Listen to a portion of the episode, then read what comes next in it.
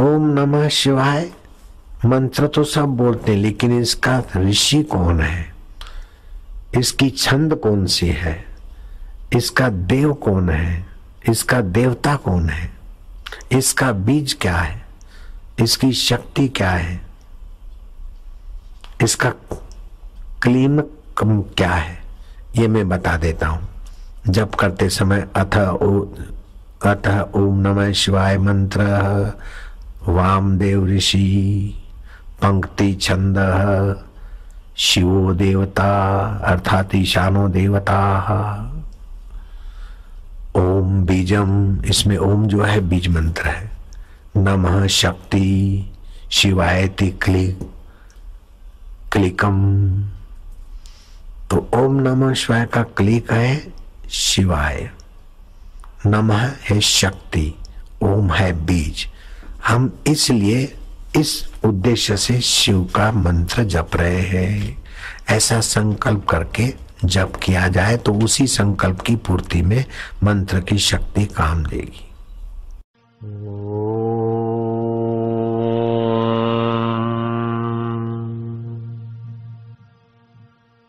ना